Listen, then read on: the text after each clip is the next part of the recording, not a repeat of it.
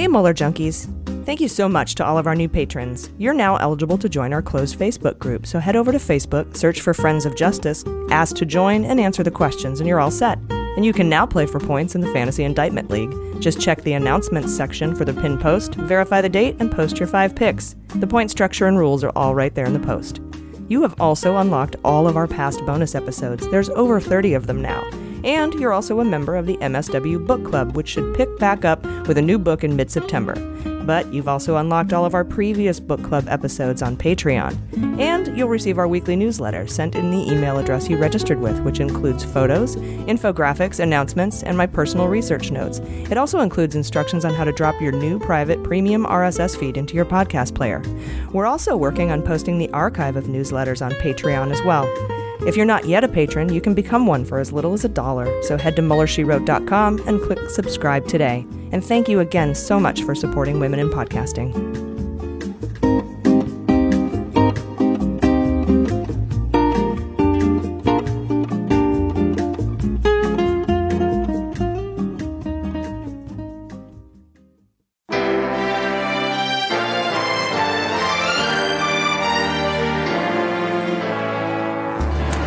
Clear, Mr. Trump has no financial relationships with any Russian oligarchs. That, that's what he said. I, I, that's what I said. That's obviously what the, our position is. I'm not aware of uh, any of those activities. I have been called a surrogate at a time or two in that campaign, and I didn't have not have communications with the Russians. What do I have to get involved with Putin for? I have nothing to do with Putin. I've never spoken to him. I don't know anything about him other than he will respect me. Russia, if you're listening, I hope you're able to find the 30,000 emails that are missing. So, it is political. You're a communist. No, Mr. Green. Communism is just a red herring. Like all members of the oldest profession, I'm a capitalist.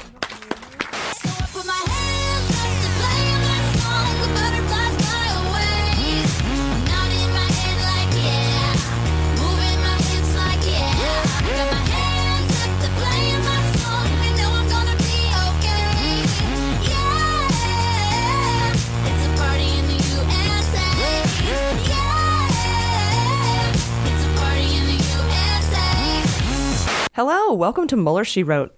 I'm your anonymous host, AG. I work high up in Trump's executive branch, so I have to use a pseudonym so I don't break the Hatch Act. With me, as always, is Jaleesa Johnson. Hello. And Jordan Coburn. Hello. You guys, this was an incredibly shitty week for Donald Trump. but the best for us. Yes. Not to mention his campaign chair, his fixer, and his crotch fruit children. Looks like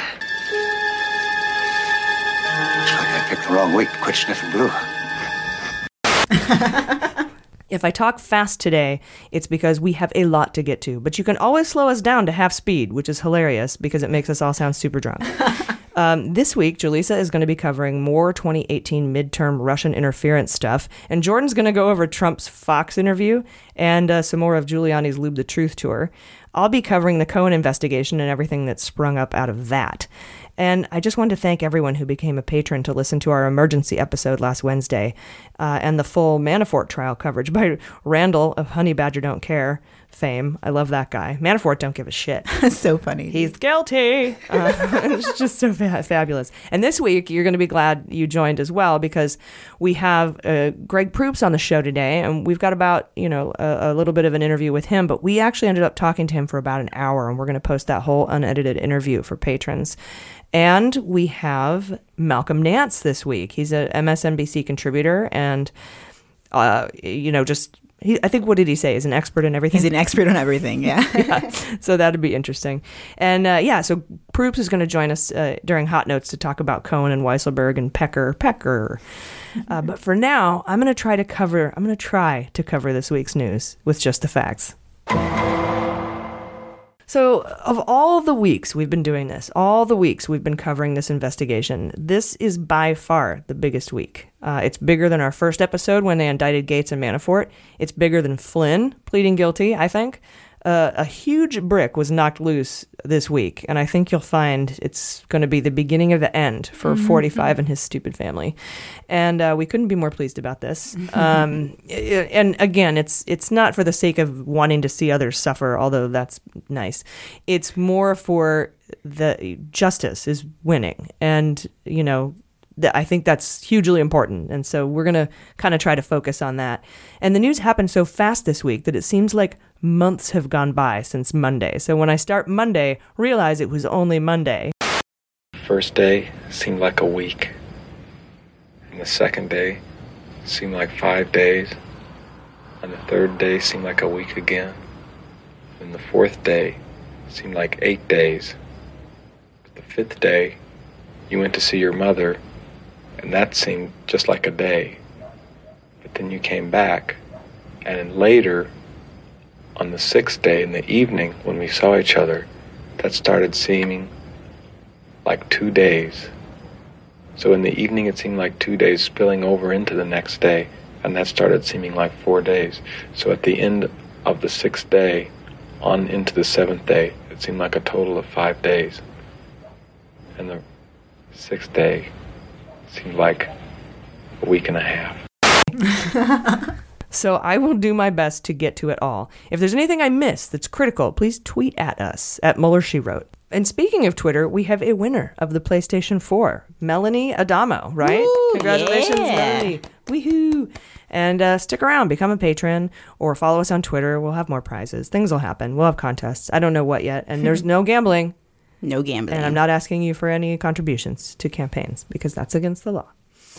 Uh, Monday, here we go, all the way back to Monday. We learned uh, that prosecutors were gearing up to charge Cohen while we patiently waited for the Manafort verdict. Uh, and they said it was likely that Cohen would be charged by the end of August for bank and tax fraud. Oh, Monday. How innocent and young we all were. it's so amazing how I go day by day with just the facts and how quickly situations change Oh, yeah. within the week. So, yeah, Monday we were thinking Cohen might be charged by the end of the month. Also, Monday, we got some big news related to our old Nordic buddy, van der Zwaan. Remember that guy? Mm-hmm. Yeah, so V Dizzle's dad is a guy named Herman Kahn, who is one of three dudes that ran Alpha Bank. And if Alpha Bank sounds familiar, that's because it was mentioned in the Steele dossier. We talked about it during the Fusion GPS transcripts. And it's the bank whose servers were mysteriously communicating with a server in Trump Tower way early on in the, in the campaign. In the campaign. way in the campaign. Tajay. hmm. Alpha Bank is also the entity that American lawyer Brian Benczkowski represented, who was just appointed by Trump to lead the criminal division at the Department of Justice. What? Oh, sounds like he'll do a good job. Oh, yeah, totally. hmm Well, this past April, Herman Kahn filed a lawsuit against Christopher Steele for defamation against Alpha Bank in the dossier, and Monday, a judge dismissed the lawsuit. So Nice. that shores up the Steele dossier yet again. It has still not been debunked. Nothing has been disproven in that thing. It's been over a year. Still going have- strong. Yeah, still no evidence that it's not correct. like an asshole. Then this, oh, that's biased. No worries. Sorry, that was conjecture, the asshole part. Uh, then in the sentencing case of Papadop, it appears his lawyers are asking for zero jail time, while the government is arguing for at least some jail time because he was such an uncooperative shithead. uh, it's important to note that this was not a normal plea agreement, and Papadop could still be wrapped up in additional criminal liability. So put some beans on that. Maddow brought up something interesting in her show last week, and that is that the special master in the Cohen case charged she was charged with weeding through 4 million pieces of evidence and determining what bits were privileged on you know under attorney client privilege. Uh, she told everyone last Friday that she never got that cracked BlackBerry from Cohen. Remember, the FBI was supposed to unlock it. Right. Well, they didn't. So, I think that if Cohen and Maddow said, she's like, if Cohen were cooperating, you'd think you'd give him the the password. Yeah. So uh, that that could be a hint that he's not. I don't know, um, but I'll be going over the Cohen investigation later in the show. Also, Monday, Trump tweeted out that John Dean, that's the White House counsel for Nixon, is a rat. R A T, all caps. Uh, and it's being reported that he's scared of Mueller calling uh, an interview with Mueller a perjury trap, of course. he's like scared. He's shaking. Like all of his inside aides are, are, are leaking, saying he's, he's scared. Trump, uh, You scared, bro? Trump had an insane week on Twitter, likely because he got the heads up um, that his com- circle of loyalty was about to completely fall apart. Lots of talking heads on the news were discussing how much a mob boss uh, Trump sounds like. He, he just, the, the way that he speaks. Jordan's going to go over a lot of this later with his interview. And it, it's just insane the things that he's been saying this week. Uh, We, we kind of expect that. Um, I mean, just in general, he, he's insane. But um, when, when shit's about to go down, his Twitter account blows up. Yeah. very telling. Yeah, Comey called that in his book too, literally saying that he acts like La Cosa Nostra. Exactly. yeah. yeah. He wants him to be an Amica Nostra, and Mhm. he's using all these terms. He's Yeah. probably so proud of himself that he knows that. Yeah, and he picks criminals that otherwise would have a really tough time getting a job after leaving Trump and all of his Oh, work. that's so it's true. like they're forced to be loyal, sort of. And it almost seems like he picks criminals that aren't going to be very credible witnesses because the you know the people in the in the Manafort case said they threw out Gates' testimony because he's just a dick. Yeah. You know, but they but the documentary evidence was so overwhelming. We we'll get to that. It Hasn't happened yet in just the facts. We're still waiting for Manafort's true. thing to come out years and years ago. Uh, we all talk like it's today because it is. Um, one of the multiple insane tweets from Trump, including one about security clearances and his enemies list, dropped this week too. Jaleesa spoke to our first guest about that issue, so let's take a listen. So one of Trump's crazy tweets this week said, quote, even John Clapper has admonished John Brennan for having gone totally off the rails. Maybe Clapper is being nice to me so he doesn't lose his security clearance for lying to Congress. Joining us today to talk about this potential abuse of power is counterintelligence expert and MSNBC contributor Malcolm Nance. Malcolm, welcome to Mueller, She Wrote. Wow, great to be here. Thank you, thank you. So, right off the top, let me just get your thoughts about that tweet regarding John Clapper and security clearances. What do you think about that? Well, you know, Trump just can't help himself. you know, um, I've written a couple of books about this, and one of the things that I identified in the way that Trump behaves is a very similar way of, of behaving that Vladimir Putin uses as well. But with Donald Trump, it just has another dimension. So I call this LDAC, right? Lie, deny, then arrogantly confess. and, and what he always does is he comes out and he will do some action. And when called out for that action, the first thing he will do is he will lie. He will say, you know, Right. that not what happened, um, you know, some other thing happened, some alternate reality. Then, when really pressed up against the wall, he'll deny it. He'll just say it never existed.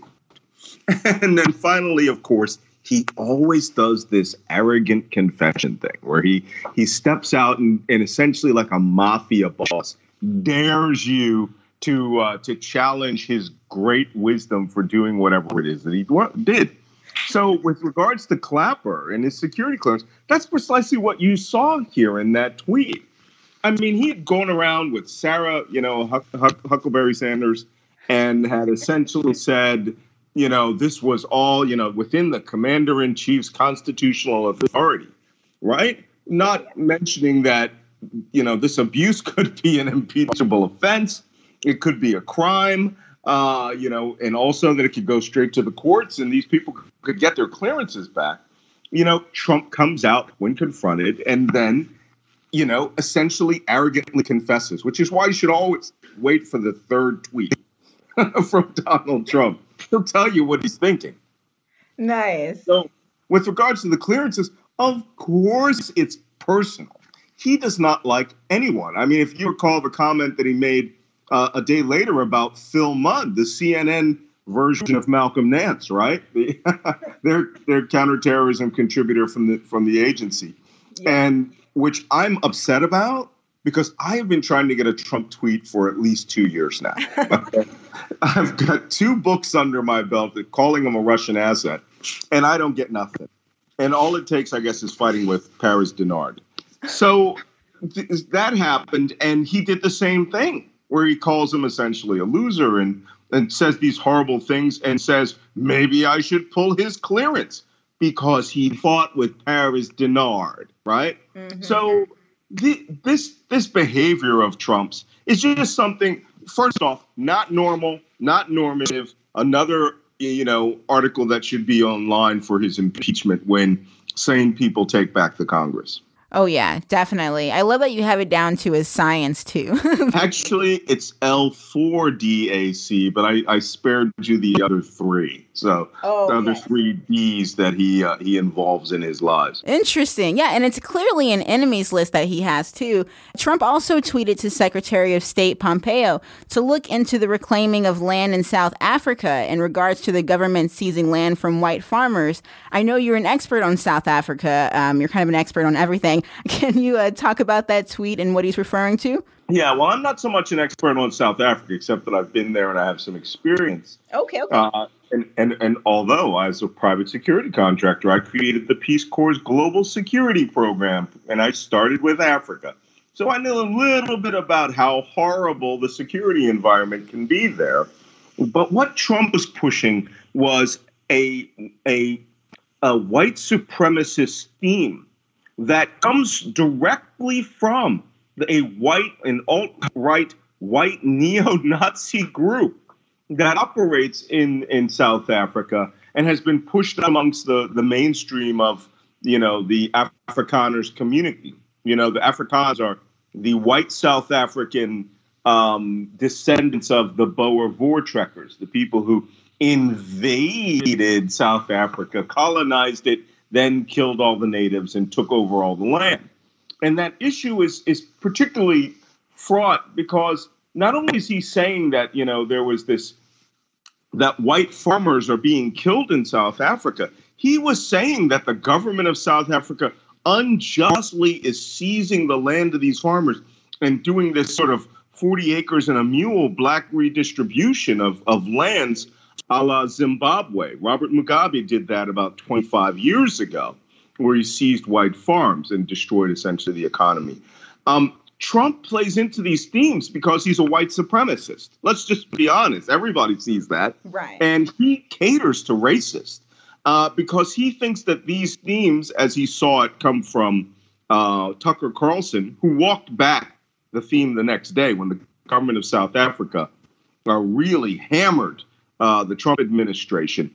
In fact, the government has not seized any land that was not compensated. Here's a little statistical fact.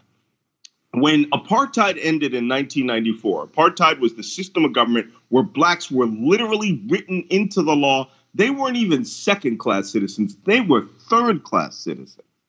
Uh, first class was the whites, descendants of the British and the Boers. Uh, the second class were the coloreds, which are mixed race people or people from South Asia, you know, like uh, from the Indian subcontinent and any other place where they weren't black. And then third were the blacks, who, of course, are 45 million of the 55 million people in South Africa, right? yeah. And those people had zero status. Their status were of essentially farm animals.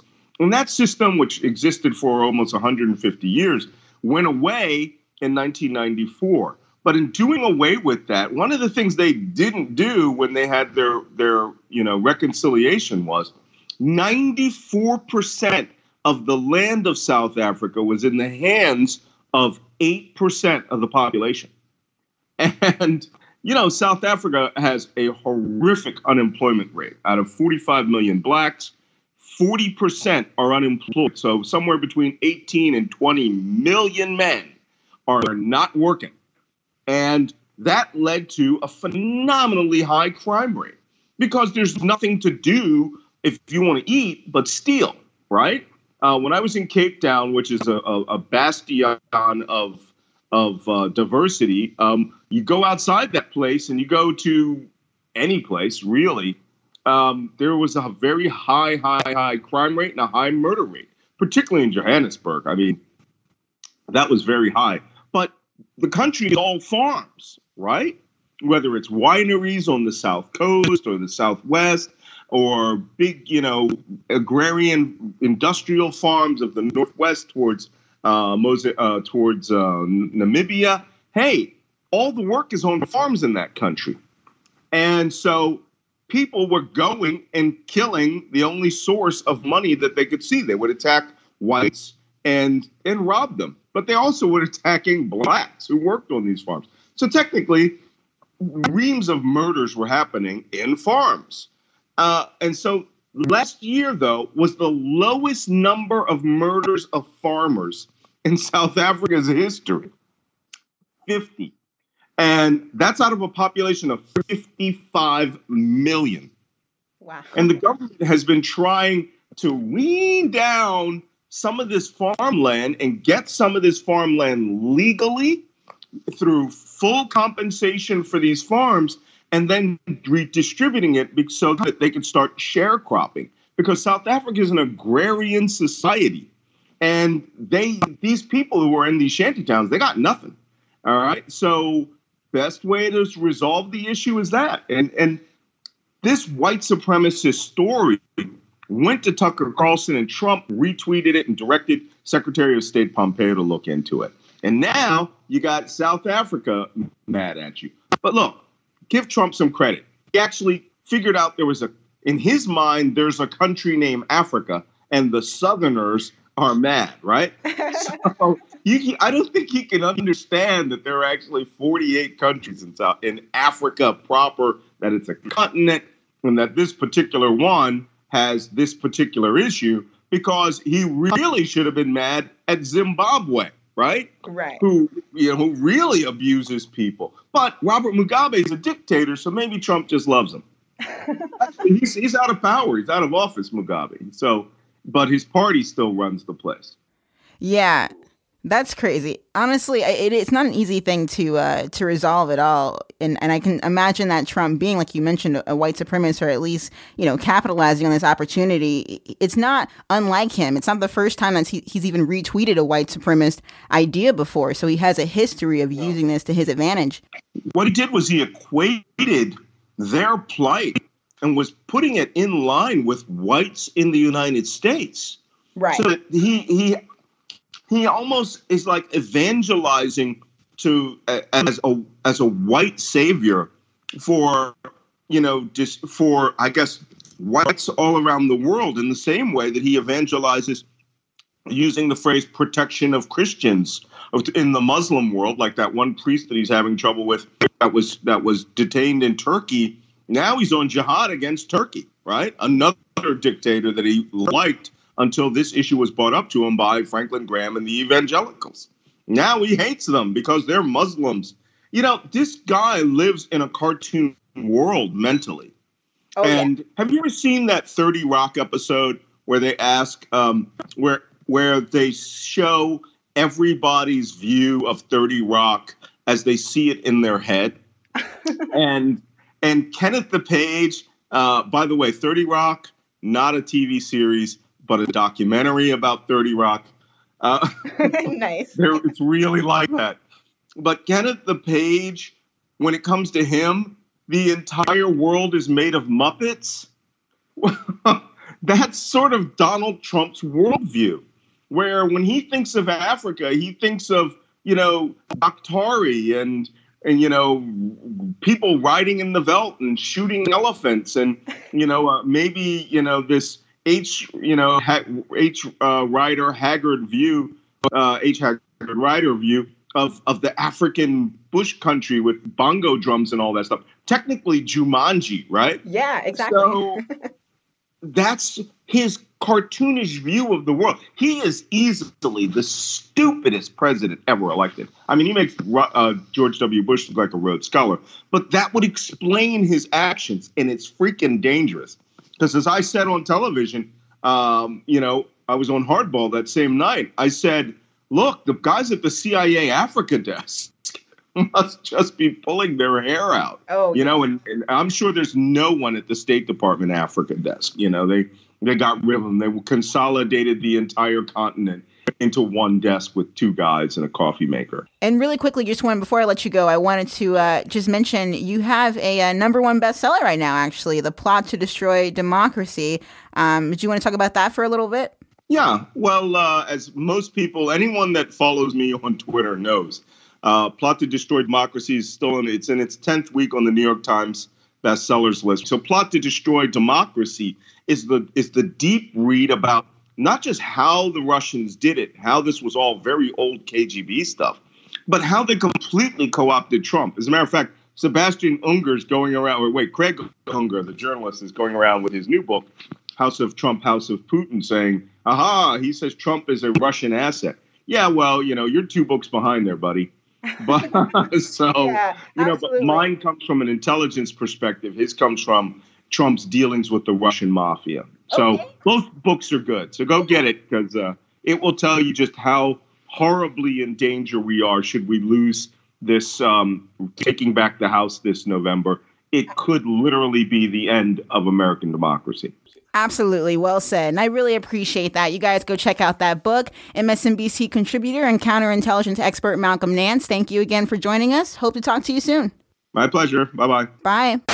Also, on Tuesday, we got news about more 2018 midterm interference, and Jaleesa is going to go over that for us later in the show. But that was only the beginning of what I'm now calling Newsday Tuesday. I couldn't think of anything more clever. Doomsday for Trump Tuesday? No, that, doesn't wouldn't work. Quite. Newsday Tuesday, uh, because Taco Tuesday is taken. Good point. Um, Although you may very well have celebrated with tacos uh, on Tuesday, uh, And then Trump didn't. No, no Comfort Oh, food, maybe. He'll stuff his face. Maybe a taco bowl to show that he loves Mexicans. Uh, but as the news day Tuesday went on, we learned that Manafort was indeed found guilty on eight charges of bank and tax fraud. But that is just because one jurist was hung up on the remaining 10 counts, and the judge declared a mistrial on those 10. Here's a clip of the reading of the verdict. So, logically, if she weighs the same as a duck,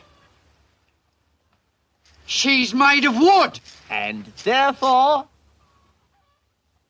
A witch! A So, there, so there are a few things we're waiting on. Um, one being whether or not the prosecution will retry those 10 counts, which they have the right to do, and they have until August 29th to decide. And now uh, that they know only one juror was the holdout on those 10 counts, that may influence their decision. They might be like, this would be way easy. Uh, we could do that. And we'll have to wait and see if Manafort is going to appeal the eight guilty counts. They have 30 days to decide. Uh, but by then, they'll be well into the trial in D.C his second trial. And interestingly, his lawyers did not immediately announce an appeal. Usually they do. They just said, quote, Mr. Manafort is weighing all of his options. And to me, that's an obvious message to Trump saying, hey, if you're going to pardon me, bro, send me a sign. Come on, throw me a bone. and Trump did. Trump tweeted Wednesday after that that he thinks Manafort was treated unfairly and the justice system did him wrong. Uh, and he put justice in quotes. um, it, it was obvious to everyone it was a signal he'll pardon Manafort on the eight counts. That's five counts of tax fraud, two counts of bank fraud, and one count of failure to disclose a foreign bank account. That means they were hung on the cock count, which is worth it to me um, to be hung on cock. When uh, when Sarah Sanders was asked if Trump was considering a pardon, she said, "quote There have been no discussions on the White House grounds." And no one in the media picked up on that, but but we did. Here, listen to this clip um, from last week. And then Sarah Fuckface was asked today uh, if a pardon was considered, and she said, "quote She, I swear to God, and no one's making a story out of this. And to me, this is huge news." She says, "A pardon for Manafort was not discussed on White House grounds." Oh shit! on the White House grounds, like Trump spends any time on the White House grounds. he was just in Bedminster, New Jersey. He makes a lot of bad decisions in Bedminster, New Jersey. Yeah. So, see, to me, she was saying they have discussed it, just not at the White House. And wouldn't you know it, this week, the Washington Post reported that Trump had actually discussed a pardon with his legal team while they were in Bedminster, New Jersey. Sneaky, man. So, ah, we called it. Yeah. She doesn't want to be a liar anymore, man. She, I think, yeah, she kind of see her going, I'm not going to guarantee that. I know I don't know anything about not on the White House grounds. Mm, Mhm. Not while I was there. The mental gymnastics she has to do to still lie but not totally lie. Is, it's but she used to just pivot. You're right. She used to just be like, like if they asked her if, about if there was an N-word tape, could you guarantee? She would say, "The president's been clear on this. Talk to outside counsel." Mhm. But now she's like, "I can't guarantee that." Yeah. Yeah. She's like, "I'm gonna get it on the record that I'm not gonna say that." I can't guarantee the tape is not in the Oval Office right now. I think that uh, Sarah has a sort of innocence that they're trying to say Pence has. I think she legitimately is just being completely lied to and is repeating that. I don't think that she's in actual liar. Like complicit so I don't think much. she's. I don't know. I think that actively sometimes she knows what she says is a lie, but she has to say it anyway. Yeah. but she Um, maybe not. Maybe she doesn't. I don't think she knows the truth. I guess I'm just saying I don't think she's going to go down criminally for all of this. No, I don't think she'll what go I'm saying. down criminally. It's- I don't think she's culpable at all. Because even lying to the public is not a crime anyway. You know, it'd be funny if she learned about her lies from our podcast. Like she listened, she's like, "Oh my god, I had no idea." She's reflecting. Yeah. Taking off her smoky eye in the mirror. Like, I did. what have I done? All of her podcasts are just like evangelical preacher ones, probably. Yeah. Nothing against that. I just think that's what she does in her free Probably. time. Yeah. She really I know. I loves think Jesus. I think she's a Satanist. I think she's a piece of shit. so, sure, Trump could pardon Manafort, but there's a lot of balls in the air right now. No pun intended, Pecker. Uh, the prosecution could decide to retry the 10 counts, right? Or they could hand them off to the state attorney general, and then if he's convicted, he couldn't be pardoned because Trump can't pardon state crimes. Not to mention, he has a way bigger trial with massive consequences, five times as much evidence. We thought it was going to be a thousand pieces of evidence. Turns out to 2,100 pieces of evidence uh, coming up in September on the 17th in D.C. And the jury will not be as kind as they were in Virginia. This is D.C. They went 96% for Hillary or some shit like that. 94, 96, one of those two. Fuck yeah. Uh, Bust them in, Manafort says. Give me Still some an of those Texas churs. still, still an A. Uh, yeah, bussing, bussing them in. They're paid voters. Uh, and finally, don't forget about the superseding indictments. And this is conjecture, of course, but I'm 100% sure there will be more indictments for Manafort for crimes of collusion. But as we discussed before, it might not be jail Manafort's afraid of. It might be Putin. Um, and also important to note is what cases Mueller has handed off and what he's kept. On Maddow's Tuesday night show, she said it was just the Manafort case he's kept, and everything else has been handed off. I'd like to point out that yes, um, that indicates that Manafort, the Manafort case, will lead to crimes of collusion with Russia. But it's important to note that Mueller has also held on to the Stone investigation. It's not just the the Manafort. He's he has he, he's held on to the Stone investigation, Stonehenge, Mhm. and he's doing the obstruction case. Um, but in any case, everything he ha- is hanging on to has to do with Russian collusion, so that he can maintain the appearance of staying within his scope, even though he, he can investigate and has perfect right to investigate anything that arises. But he wants that appearance so people can't poke holes in it. People are still walking around going. Cohen has nothing to do with Russia, nothing to do with Russia. And you're like, yeah, that's I'm like that's why Mueller's not investigating it. Exactly. It's not Mueller, shut your hole. It's Mm-hmm. the Southern District of New York, he handed it off. Remember we Mhm. call it evidence laundering? Yeah. Yeah. Well, Mm-hmm. it's because people have this whole narrative that Mueller's sole purpose is to just undermine Trump in any way possible. So they're just making the assumption that if something is unfavorable to Trump, that Mueller is then going to have some jurisdiction over it. Mm, yeah, well, he he he does, but he's handed these off, so Yeah. they're just wrong. Because his goal isn't to fuck Trump over, it's just to come to the truth. To be fair, yeah. and he doesn't want any appearance of being outside his jurisdiction on that. So, so Manafort, in my opinion, is central to Mueller's Russia probe, and he's working really hard to flip him. Remember, quote Cyprus as an inter. Uh, the note that he wrote during the Veselnitskaya meeting, Yeah. and imagine the conspiracy that occurred there. We, we using Cyprus as an intermediary to pay who? Russia for setting up DC leaks, probably, and Guccifer 2.0, definitely. Um, actually, they're both definitely.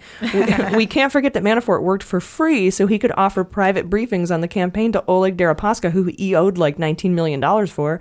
Will this make whole? Uh, that's a weird way to put it, but that's what he said. Yeah. Um, and that's proven in his emails and video released by Nastya Rybka. I, I, do we have an update on her? Oh yeah, pretty uh, exciting one. So when she was in Thai prison, she's she's finally starting to go to court now. She's again just a reminder. She's there being charged with setting up and it, basically not a sex ring or anything, but teaching sex classes and promoting sexual intercourse. Oh, sex ed. Okay. yeah, they're not okay with that. Sex on the beach. yes. Um, so the update, she just a reminder, she's the one who back in February claimed that she had secret audio that she had recorded of Deripaska when she was being an escort for him that would essentially corroborate and reveal Russian collusion with the Trump campaign. So uh, the update from her is when people were asking her in court if she had that information still, she said, I've given all that stuff over to Deripaska, and basically he's given me, uh, or he promised to give me stuff so I don't speak. she has really broken English. Wow. This is her. This is her quote. Uh, okay, so she says, Uh, he gave her a little something to keep quiet. He promised me a little something already. If he do that, then there will be no problem. But if he don't, she said before shrugging and smiling. She also shrugged and smiled when asked if she had kept her own copies of the information. I bet it's a little something yeah. that he's going to give her. That'd be so funny if he's like trying to literally just give her sex. He'll give me a little something. Yeah, I bet, I bet. and then when they asked uh, what material she had, she just said, "You'd have to ask Deripaska." Wow. All right, where is he? Yeah, that's it. yeah. Exactly. We'll arrest him. She is facing up to ten years though, which is kind of insane. Yeah. No. I'm surprised she's still alive. Uh, that that he had gotten to her and told her to change her story, and that she's still living means that he probably likes her. Yeah. That's cute. I mean, he did hire her in the first place, so you know, there's that. Yeah. Well, it's a love story in the strangest place. Let's make a movie.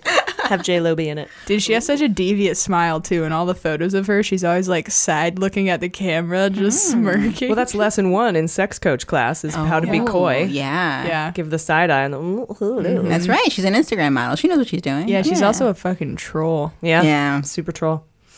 Uh, yeah. Well, thanks for that update. Um, but the news did not stop coming on Newsday Tuesday. Representative Duncan Hunter from San Diego's 50th district, the guy running against Ammar Campa-Najjar, who we've had on the show and was lovely, was indicted on over 60 counts of campaign finance violations by spending over $250,000 of campaign money on personal shit, weird personal shit too, like a $3,000 bill at, at a restaurant for tequila shots and a like a pizza or something. There was some other Wow. some one food item.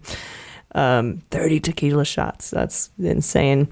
Um, it, it reminds me of when I used to work in fancy hotels and some guy would be hitting on a lady and, and then he'd cut barkeep and he'd snap his fingers, which is so great. We love that. and he'd be like, uh, two shots of your finest tequila. And I'm like, should I tell him it's $185 a shot? nah. Pour it. Be like, that's going to be $370, please. And he's like, what? And the lady's all, you're a cheapskate. It's just really fun. I wonder is if he left a tip.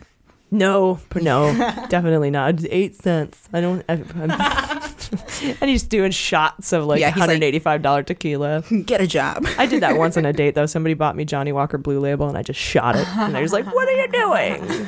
And I'm like, "What is delicious whiskey? Putting it in my belly fast." Yes. It's like it's All at twenty-five dollars a shot. I'm like, "Okay, what do you want? Twenty-five bucks?" Mm-hmm. I'm still gonna shoot it. Yeah, I don't want to be here for long. I'm just getting the free drink. really, I would have just taken the cash.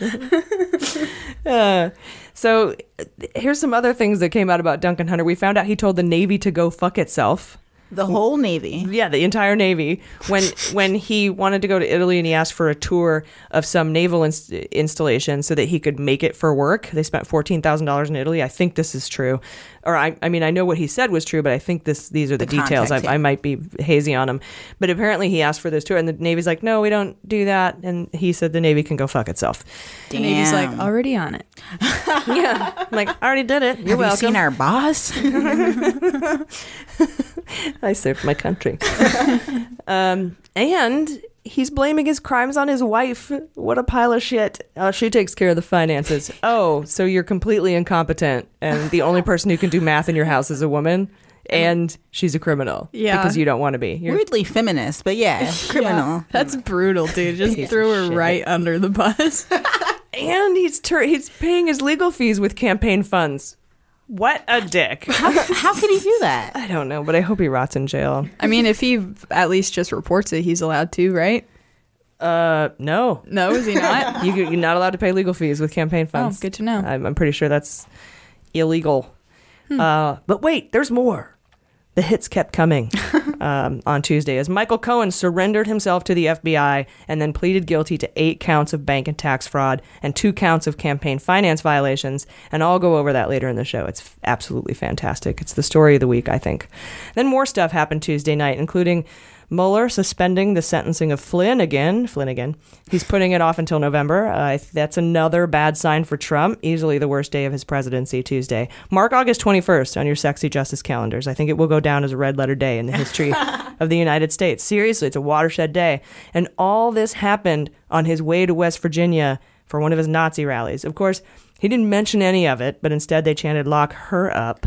Oh, okay. Oh, the irony. Yeah, yeah. So facts don't matter still. Got it, got it. Lock us up. Just doesn't have the same ring to it, I guess. And they, they don't want to waste all the Hillary prison uniforms that they Oh, have. good point. They already ordered them custom made. Yeah, all the yeah. actors they paid to dress in, as Hillary and Fair enough, wear fair a enough. stripy suit because we still wear stripy suits in prison.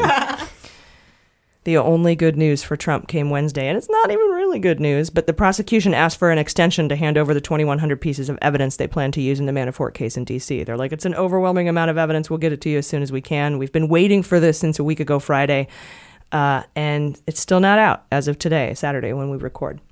Wednesday, we watched Trump take a shit all over Jeff Sessions. Big Cleveland steamer on his chest. But this time, Sessions fired back, saying, It's justice, bro. There's no friends in justice. It's not show friends, it's show business. I'm kidding. Um, Basically, though. he, he's, he- I'm paraphrasing. He, he said the Justice Department will not be improperly influenced. After that, there was a lot of discussion about whether or not Trump is going to fire Sessions, and something weird happened. Lindsey Graham crackers, that's what I'm calling him now. Lindsey Graham crackers, who only a year ago said that if Trump fired Sessions, there would be hell to pay. That was his quote, not mine. Hell to pay. He has now made a stunning reversal, saying maybe it's time for a fresh face in the Justice Department. And I would speculate that he was hacked by Russia. Uh, back when they hacked the DNC and the DCCC, and we know the RNC was hacked. He was one of them, I think. That's my conjecture. And we know he's taken campaign donations from the Russians. So watch for him to continue to fold. I think that's why he's made this reversal. He used to hate Trump, talk out of Trump all the time. I think somebody showed him his emails and said, We're going to release these if you don't, you know, play nice. I think he is. So, uh, some of Trump's dingleberries have advised him not to fire Sessions until after the midterms, but that could backfire. Um, I think if you think uh, Rudy Giuliani, he's, he think about this. He set a time limit of September 1st. Remember when he said you have until September 1st to wrap up this investigation, or there will be hell to pay. Uh, and so that basically means that he wants Mueller to stop dropping indictments after September 1st because it's too close to the election. It could have an influence on the election. That actually could have prompted prosecutors to light proverbial fires under their asses, which might have led to this glorious Justice Week we're having. Um, and by that logic, if Trump floats the idea of firing Sessions after the midterms and Mueller catches wind, which I'm sure he has, it might prompt him to bring out charges prior to the midterms. Then, if all that weren't enough, Trump tweeted at Jeff. He called him Jeff, which is weird. Come on, Jeff. And he told him to investigate Hillary and his other critics. Um, and that's insane. His tweets escalated as the week went on, continuing the pressure on Sessions to investigate Hillary. It seems like he's building a case to fire him. That's what it seems like to me. Totally. I asked him to investigate Hillary and the crooked Dems. I asked him to look into Uranium One. I asked him to look into the crookedness and the collusion collusion of uh, Hillary and Russia. We all know what happened, and he didn't. So I fired him. And I, I just feel like I feel that's coming. Yeah, It would Annie make a lot of sense. Yeah. But this week did not let up on the Trump family, you guys. The dominoes started falling, uh, continued to fall. As Thursday, we learned that Pecker was given immunity. Uh, Pecker is David Pecker. He's the head of AMI, American Media Inc. He runs the National Enquirer. Um, and I'll go over Pecker uh, later in the show when we talk about Cohen. But wait, there is more. Also, Thursday, we learned that the Manhattan Attorney General is working on filing criminal charges against the Trump Organization and two executives from the Trump Organization in connection with Cohen's hush money payments to Stormy Daniels. The case would center on how the Trump Organization accounted for the reimbursement to Cohen for the $130,000 payoff he made after taking out a second mortgage on his home. and we'll go into Cohen details later on, like I said, but it's, it's important to note that the New York State AG's office also moved to open a criminal investigation into whether Cohen violated tax law. And two things I want you to know here Trump cannot pardon these crimes because they're not federal, they're state. And something I didn't know until just this week New York's double jeopardy laws do not apply to tax crimes. Hmm. Nice. At all. So if they're f- tried in federal court, you can retry them in state court for tax crimes without having to we- without having to wait on that legislation where they're trying to give a you know a, a an exemption for pardons to federal crimes to prosecute. Hell so yeah. that's amazing. Yeah, that's fucking awesome. Not to mention, these state investigations could be complicated because of the three other open inquiries into Trump, including the federal investigation into Cohen, the Mueller investigation, and the lawsuit filed by the state attorney general Barbara Underwood against the Trump Foundation, which is different than the Trump Organization. That's the the charity thing, and they were using charitable funds, all illegal. right, all illegal. all illegal, like most nonprofits, sadly. Yeah, yeah. True. And the IRS doesn't have enough funding to to look into it. Mm-hmm. Then, if all that weren't enough, we found out that Weisselberg was given immunity. Weisselberg is Trump's longtime CFO for the Trump organization, and we'll cover him when we go over Cohen a bit later. It's hard to save the Cohen story for hot notes when so much news this week relates to it. So all- relevant. And I'll talk about it later. We will. I'll get to it, I swear. See? After all that, Fox News was strangely quiet. Uh, the only thing they reported on during that whole couple of days was the murder of Molly Tibbetts, who Trump used as a pawn in his political rallies this week, saying she was killed by an illegal immigrant to drum up fear and xenophobia. Tibbetts' family is pushing back, saying that her murderer's legal status has nothing to do with her death, and they're very upset Trump is using her murder to stoke fear, saying evil comes in every color. No one mentions the Iowa dairy farmer that employed him. Uh, and what's up with Republicans politicizing death when they come at us every time we want to discuss gun control after school shootings? Like, where's that? Like, why? How is it cool now? Mm-hmm. I guess they're saying that if this guy had paid a fee and signed a piece of paper, he wouldn't be a murderer, which is the dumbest thing ever. And if they weren't so busy caging toddlers, perhaps border security would have the resources to actually stop criminals at the border instead of separating and subsequently trying to reunite refugee families. It's clear what their agenda is. It's to make money for private contractors and ignite their base with racism. It's well documented that American citizens are responsible for way more violent crime in this country. And it's disgraceful and it pisses me off. And I think Jordan Tiemann said it best on Twitter, posting, quote, Molly Tibbetts was murdered because she told a man to leave her alone while she was jogging. But because he was an illegal immigrant, you all want to advocate for border control instead of the root of the problem, which is violence towards women who say no. Thank you. That's mm, mm.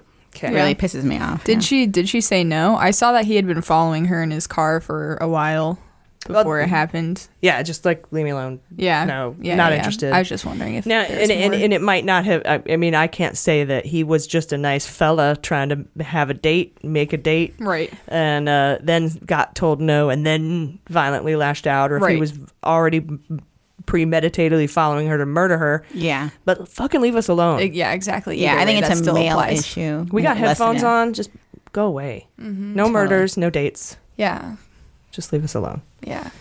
And don't say "good for you" when I'm jogging either. That's I'm done with that. Oh my god, you get that's ridiculous. Not anymore. That's how I know I've met my fitness goal. oh no. I don't get good for you anymore. Ugh, God. But we're not done yet. Late Friday, we learned that the door guy that knew about Trump's love child with his housekeeper, I can't believe these words are coming out of my mouth, has been released from his contract with AMI. So now he's free to tell his story. And I have this image in my head from the movie Ghostbusters, where Walter Peck from the EPA shuts down the protection grid and releases all the ghosts loose on Manhattan. Well, instead of Peck, it's Pecker. And instead of a protection grid, he opens his safe and releases all of his catch and kill stories. And I, mm-hmm. I think we're going to see a lot more of these, so put some beans on it. Most definitely. These men are consummate snowball artists. They use sense and nerve gases to induce hallucinations. People think they're seeing ghosts. And they call these bozos who conveniently show up to deal with the problem with a fake electronic light show. Everything was fine with our system until the power grid was shut off by Dickless here. They caused an explosion. Is this true? Yes, it's true. This man has no dick. Finally, before we go to break, I wanted to switch gears to take a minute and thank John McCain for his service to our country. This week, he and his family have decided to end the brain cancer treatment he's been receiving for the past year.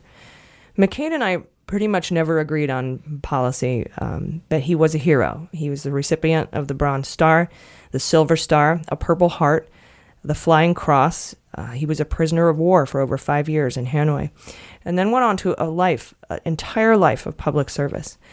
The only people who criticize him are those that have never served in the military or had never met him. Except, you know, unless you're talking politically and we can disagree respectfully. And while he and I rarely see eye to eye, I believe he truly loved this country. And despite Trump's attempt to throw 33 million people off of their health insurance, McCain defied his party and gave that dramatic thumbs down on the on the repeal of Obamacare on the Senate floor in the wee hours of the morning, surprising us all and reminding us all of what it means to be a public servant. So our sympathies and gratitude go out to him and his family in these final days. Fair winds and following seas, shipmate. Rest easy. We have the watch now. We'll be right back. Hey, Mueller Junkies. Thank you so much for supporting our show and supporting women in podcasting. I need to ask you for a quick favor that will not cost you a dime. Please head over to Apple Podcasts and give us a rating, and then subscribe. That simple act goes a long way to helping us get the word out about the Mueller investigation, and more importantly, it expands our efforts to flip Congress blue in November. And don't forget, follow us on Twitter at Mueller She Wrote to be automatically entered to win a PlayStation 4. Don't ask. Thank you so much for listening. We would not be here without you. All right, welcome back. Hot notes. Today, Jordan is going to go over the weirdness of the Trump Fox interview, uh, along with what's up with Rudy Giuliani this week. But first, Jaleesa has an update for us on the 2018 midterm election Russian interference. Jaleesa? Oh, yeah. So on Tuesday, Microsoft reported yet another Russia linked spear phishing email attack during the 2018 midterms, but this time the targets were conservative groups, specifically the Hudson Institute and the International Repu- Republic Institute. They also targeted uh, some members of the U.S. Senate, but Microsoft's president, Brad Smith, said that he believes this attack was less about helping one particular political party over another, but instead, quote, more fundamentally focused on disrupting democracy which we've talked about on the show before. It reminds me of that Dark Knight quote Some men just want to watch the world burn. That's Putin. So on Tuesday, the FBI also made a statement about the investigation. They said they are aware of Microsoft's actions to disrupt the sites. However, they wouldn't confirm whether they were working with Microsoft to fight off the hackers. We did learn from Microsoft's court filings that the hackers used the fake website sometime after April 20th and that there are no signs that their attempts were successful. Both groups uh, were on high alert for spear phishing scams such as these. They believe since they have pro democracy agendas, that makes them a pretty likely target for dictators like Putin. And the spokesperson for Hudson Institute, David Tell, said, quote, We're glad that our work is attracting the attention of bad actors. It means we're having an effect, presumably. David Tell from yeah. the Oh, not Dave Attell, David Tell. Oh, darn Slight it. difference, I was right? Gonna say, hey, David Tell, what's up? I didn't know you were switching over to politics, he man. wears many hats, yeah. Very cool. So he does the bar thing, and then he Yeah. does this in his spare time. I like it. Exactly, exactly. Yeah. So, um, in other words, for that quote, it's like, you know, haters to hate, dictators going dictate. And the Russian Foreign Ministry uh, did respond to these reports, calling them a witch hunt. Super original. And they said that Microsoft did not present any proof of Russian involvement because, quote, there can't be any. That's their big rebuttal. We, we destroyed all the evidence. There can't be any. Because I said so. yeah, basically. So we do know that the Hudson Institute is a very outspoken critic of the Kremlin. In April, they published a report titled "Countering Russian Kleptoc- Kleptocracy." What a weird word. I've never. I always want to say kleptocracy, but uh, basically, they wrote an article outlining the ways that we can and should punish Russia for its political corruption. So very blatant, they were against them. And uh, then the International Republican Institute, which trains foreign political parties how to run elections and govern, their mission is to improve public confidence in elections. So basically, Putin's nightmare. Not to mention, one of the Institute's six board members is Mitt Romney. And we all know how he feels about Russia. I know, yeah. White horse prophecy. Exactly. So these guys got hacked. They're conservative think tanks, but because of their kind of pro democracy agenda, they're still. I know, right? It's like, it, it just sucks. We should tell everyone what the white horse prophecy is. There's a, a, a Mormon prophecy. I didn't know this because I just I made up this thing where I was like, you know what should happen is in order to get Trump impeached, we'll flip the House, right? But we need 67 votes in the Senate. So that means that if Mitt Romney wins Utah and Mitt Romney hates Trump, he needs to bring like nine of his friends over to vote for the for the impeachment to for removal after impeachment. And i called it the romney nine. And then we have apparently we have a lot of uh, ex-mormons who listen to this podcast. And they said you know what? That's a prophecy. It's called the white horse prophecy where joseph smith said that the constitution of the united states will be hanging by a thread and a mormon will ride in on a white horse and save the day. Yeah, Dude, I'm our all down for Mormonism if it saves our country. Let's fucking get this done. i'll give him a high five. Nice. I love it. So the internet. Also- oh, sorry. No, go ahead. Please do. Uh, side note: I learned that recently. Now Mormons would no longer like to be called Mormons. They want to be called. Uh, for it's like you know Church of Latter Day Saints or Church of Jesus Oh. Christ, and yeah, they don't Like- want it to be Mormon Because that's like anymore. Oriental or Hispanic or something. It's like almost derogatory at this point. I point. don't know. Maybe it's because of their ties to like FLDS. Fair enough. I don't know though. Yeah, yeah, yeah. Just you know, switching it up. I dig Is that it. a feminine spray? Oh, that's FDS. FDS woman. Nice. All right, everyone over 40, sing along. FD. Oh, sorry. I'm just kidding. Sorry. Please continue. Oh, thank you, thank Um, you. Weird. We got into Mormons and vaginas. We'll bring Yes. it back to the election. Absolutely. so, the uh, president of the International Republican Institute, Daniel Twinning, said in a state. I know. I was thinking- Hashtag twinning. Donald Trump's like, ugh, so From jealous. Ert. I want that last name. So he said in a statement that the hacking is, quote, clearly designed to sow confusion, conflict, and fear among those who criticize Putin's authoritarian regime. So, yeah, spot on about that. And uh, Microsoft calls the hack. So, this is interesting. We usually call them Fancy Bear or APT28, but Microsoft knows them as Str- Strontium. Steve. No, I'm just kidding. Steve. Sorry, Microsoft knows him as who? It's- the name is Stron- Strontium or Strontium. Spell it for me. S T R O N T I U M. Strontium or Strontium. Yeah, Strontium. That's Stron- that's their name for Fancy Bear. Strontium. yeah, I didn't know we had different names like that. Why like do they have a different fucking Microsoft never compatible with anything? Actually, good that's point. more Apple. But Yeah, whatever. yeah, yeah. Okay. It's still So- funny. This this group though, close enough. Strontium, they're tied to the GRU, and Smith said that they have no doubt in their minds who's responsible for this. You know, Russia, and Microsoft has actually been in a legal battle battle with Strontium since they sued it in 2016. And just last year, Microsoft obtained court approval to seize certain fake websites created by the hackers, and with the help of the courts, Microsoft has been able to shut down 84 fake websites so far. Nice. Yeah. So, you know, all this uh, said, Microsoft also announced on Tuesday that they are offering free cybersecurity protection to all U.S. political candidates, campaigns, Oh my and other God. political I like how organizations. the, I just imagine the DNC. They have that pop up that says, "Do you want to renew your McAfee virus protection? You Russia is coming." That's a very Mc- good point. McAfee, however Yeah. you say it. Yeah. McAfee, McAfee. They should really make notifications that look less hackish. Their notifications are like low resolution and look really you know, sketchy. Yeah, very Or basic. how about like never change your password unless you ask your IT professional? Yeah, Just yeah. Don't don't do it, man. or just use Gmail. This seems to be every single thing you've reported on has been a spearfishing expedition. totally. So just don't change your password. uh, You know, Yeah. Yeah. But that's basically it. That's the update there. And, um, you know, we'll probably keep getting hacked if we don't do anything about it with the money we're supposed to spend on cyber terrorism. So, yeah, that's that. it's at least we're aware of it. I guess. Exactly. It's just, you know, checking it off, Yeah. tallying it up. Yeah. Speaking of fake Russian accounts, too, I read that regarding the Molly Tibbet story. As soon as that came out, a, like all of the fake Russian Twitter accounts came on and started peddling that Oh, narrative. That, Yeah, if Russian bots and David Duke retweets you, you you're wrong. That's all I'm saying. Thank you for that, Jaleesa. Thank you. Very much, Jordan. What do you have for us on Trump and his weird ass interview with Fox and Yeah. lubing the truth with Giuliani? Oh yeah, so this is uh, I'm going to start with Trump because it leads into Giuliani's couple comments, but this is my favorite interview I've ever seen Donald Trump do. I think for a couple of reasons. Well, yeah. What are your reasons? Number one, honestly, it's the most articulate I've seen him, which is uh, I'm not saying that in a good way. More so that I th- it's indicative to me. I think that it's like he understands it's serious business now, sort of, and he's not flippantly answering questions. It's, Like he's he- on message. Yes, like he's got his lies totally, you know, concise, and he has all of the responses that he needs to peddle out. He was efficient in his words, and like, it, as much as that's a bummer because I think it was honestly probably more effective for his base than most of his interviews. It's a sign to me that he's fucking scrambling. That might be the first work he's done Yeah. in his life. yeah. was memorizing those lines. Mm-hmm. Huh. Also, obviously, he's a crackpot, so you know I say this all with a grain That's of salt. because that's work, you know, Mhm. to memorize lines, stay on message. Yeah.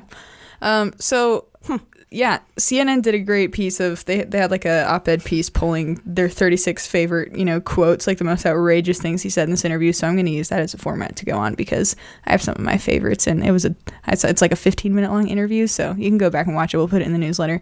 But starting off, we're just going to go down the line here. First quote. Okay, so he's talking to Fox and Friends host um I don't even know how to say her first name. Blonde McTits. Ann, Ann. oh, that's good. Her last name's Earned Blonde Heart, McWhitey. and she has yeah. She should have a wider first name. Blonde McWhite tits. Yeah. Only her tits are white. Blonde McFoundation Yeah, doesn't match my neck tits. exactly. I'm sorry. No, it's okay. You think you're white, you could get your foundation right. I don't know. Yeah. Maybe I'm wrong. Maybe I mean, it's hard being white, AG. You know. that's Well, you're translucent. You translucent. know. yeah, yeah. So, and that's your joke. I just totally stole No, no, you. no, it's totally fine. I did, ma- I did do that joke, and then there was a black woman in the crowd, and she started like making a face like, "Please," it's because I made the joke that it's hard being white, and I was like, nah, I can't go into the irony I'm saying this with right now, but I hope she just knows. You're like, it's a joke. Just go for the ride, black lady. yeah, Just no, but then I'm like also like, go yeah, the ride, black lady. humor her. It's Yeah. a comedy show. if I could give a black person a chance to express anger with white people, I will obviously let that happen. Like anyone's gonna seriously get up on stage that's not Donald Trump and say how hard it is to Yeah, be white yeah. with any kind of a straight face or, or you know actual actually Yeah. meaning that. Oh my I God, understand that's white so people great. are traumatizing. I can't blame her. So, all right. Christianity is under attack. So are the white businessmen. So. Uh, okay, so Trump goes on uh, with Fox and Friends. This is his favorite place to go. Obviously, we had some of his best interviews come out of this show. Okay, so he says a bunch of things. First thing I want to talk about. He says, "I've always had." This is in response to you know being asked how he's holding up, and he says, "I've always had controversy in my life, and I've always succeeded. I've always won. I've always won." Douchebag. You always cheat. Great way to start. yeah, exactly. Exactly. Because, and someone, I forget who it was, but they were talking about this. This quote just exemplifies how important uh, just the winning part is to him. He doesn't care how he gets there, he doesn't care what happens along the way. His I mean, I only metric for success is being on top. I always won heads up seven up, but because I cheated and looked at people's shoes. Looked at people's shoes. I had a I had a, a complete. I was undefeated Mm-hmm. Yeah. because I cheated. Right. Undefeated because you cheated. Yeah, it's his favorite jingle. You should write one for him. You're a good musician. Um, also, something to note in this quote: he admits that he's always had controversy in his life. Red flag. Why are you saying that? Mm-hmm. Maybe I take back everything I said before about this being one of his better interviews. Well, it's more the most honest, I guess. Yeah, it's the most honest. It yeah. gets he gets you know better at staying on brand as it continues. Don't people understand if they always have drama and controversy in their life that it might be them? Yeah. Oh, of course it's him. That's how he wants it. I guess that's Yeah. true because Yeah. he always wins. hmm I don't think I've ever heard him be like, I don't know what it is about me. There's just always controversy. You know, it's it's never that. He owns it. Yeah, he's like, yeah, dude, and I fucking win every time. He invites it because he sees it as a chance to come on top and fucking cheat. Exactly. Fucking weasel. All right. Anyway. um, then he goes on a rant about the media, obviously, because it's not an interview with Trump unless he, you know, starts knocking the media. He says, "quote They like to cover nonsense." To which the Fox interviewee responds, "Yes, right," which is hilarious Because like she's so the meta. media. Yeah. Wow. It's so funny because they don't make Was any she saying that non-ironically? Yes. Oh, fuck She was just God. agreeing. I, th- I mean, it's because he's done such a good job with equating media with, you know, liberal left. Everything but Fox News. yeah, Yeah, exactly. Yeah. What is Fox if not a media organization? Mm, the I mean, they're definitely not a media They're the ones who, who won the Supreme Court challenge to be able to lie as a news organization. Yeah. They were the Mhm. ones who did that. So okay. Yeah. Alex Jones can thank them. Mm-hmm. Except not anymore. I don't huh? think Canada even airs Fox News because of that. I, I heard some country. Thank you, Canada. Yeah. Uh, all right. Then he goes on. so she asks Trump about his relationship with Cohen, right? So he completely downplays his relationship with Cohen, saying that Cohen was just one of many, many, many attorneys that he has, right? This is what he says, quote, Cohen was somebody that was probably with me for about 10 years, and I would see him sometimes. Sometimes, he says.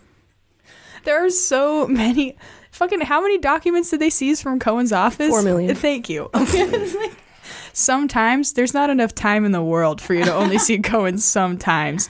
You fucking liar. All right, moving on. There's so much here. So Welcome to our unbiased reporting. yeah, oops, sorry.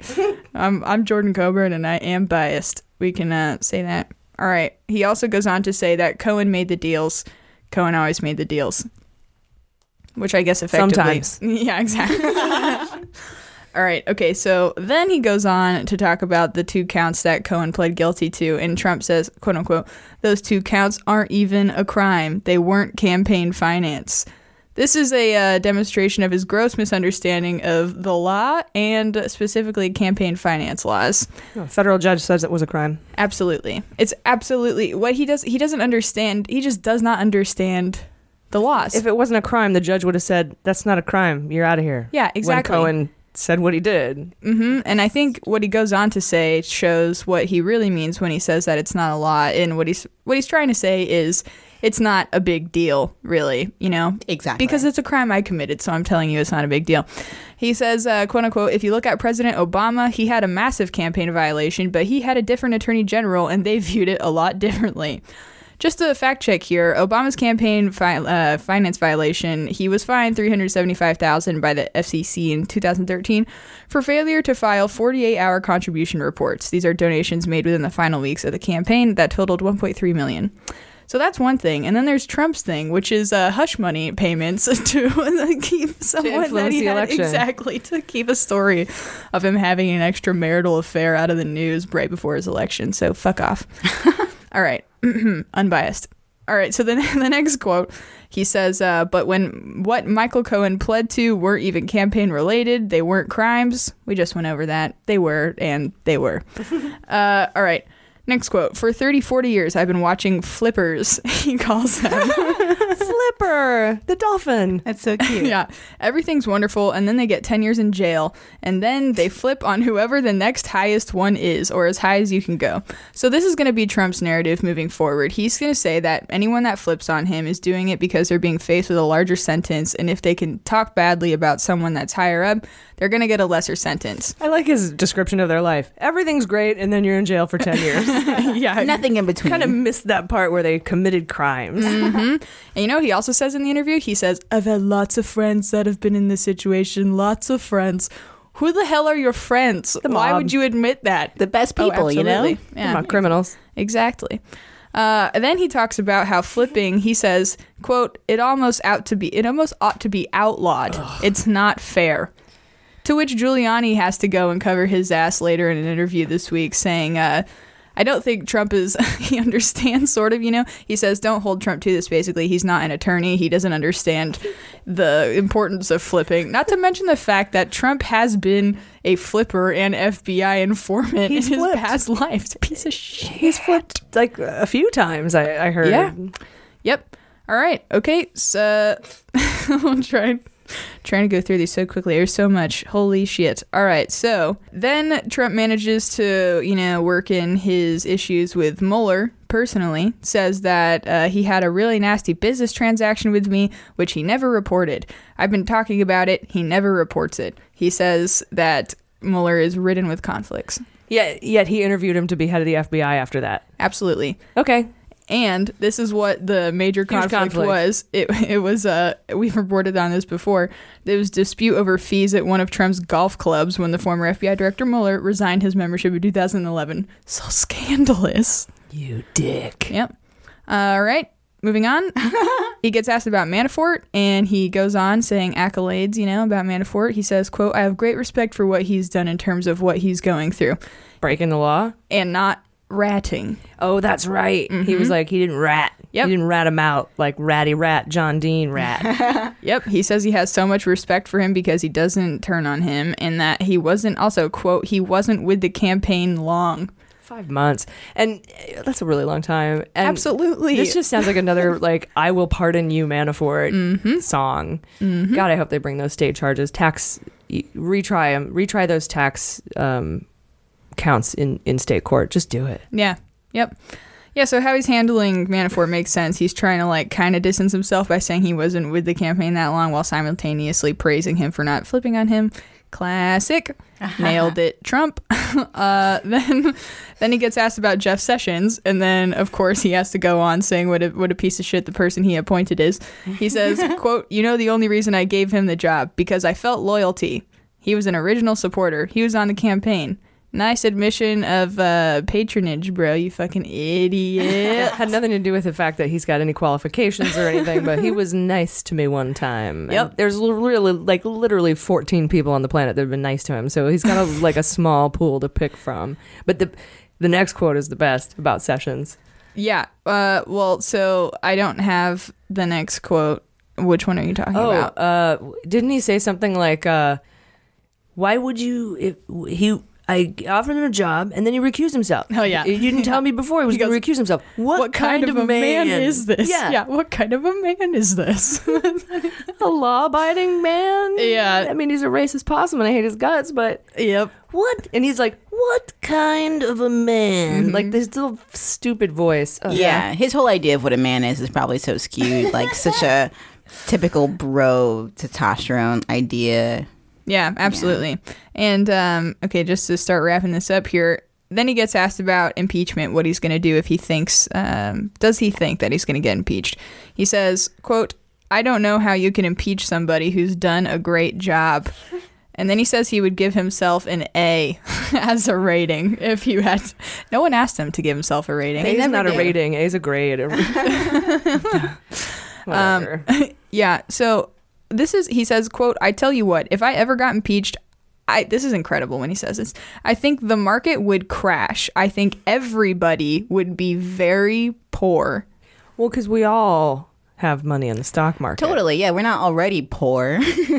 Yeah. well, it's because he only sees his fellow rich people as people. Exactly, That's, that's, yeah. that's when he says everybody. That's a call out to very his poor. donors. Mhm, Totally, absolutely. totally. That's a call out to his rich donors who, Yeah. who are heavily invest, invested in the stock market. It's a, none of us. And, and if anybody in fucking Georgia uh, says it's right, we got to keep them in so the stock market stays good, you know, no. Mhm. And, um, and that was probably rude of me to use that accent, but that's what I.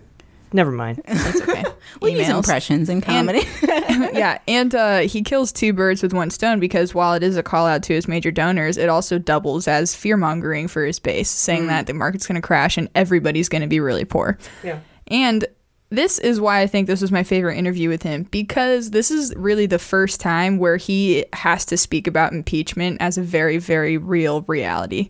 Good point, yeah. All the time he's been calling it a witch hunt. He's been refusing to go there to talk about impeachment, and he Mhm. really he's forced his hand is forced now because of all the news that came out this week, and it's incredible because he's scrambling and the cards are falling. The investigation's coming to an end. It's really good news, I think, that he's even talking about this stuff in this interview.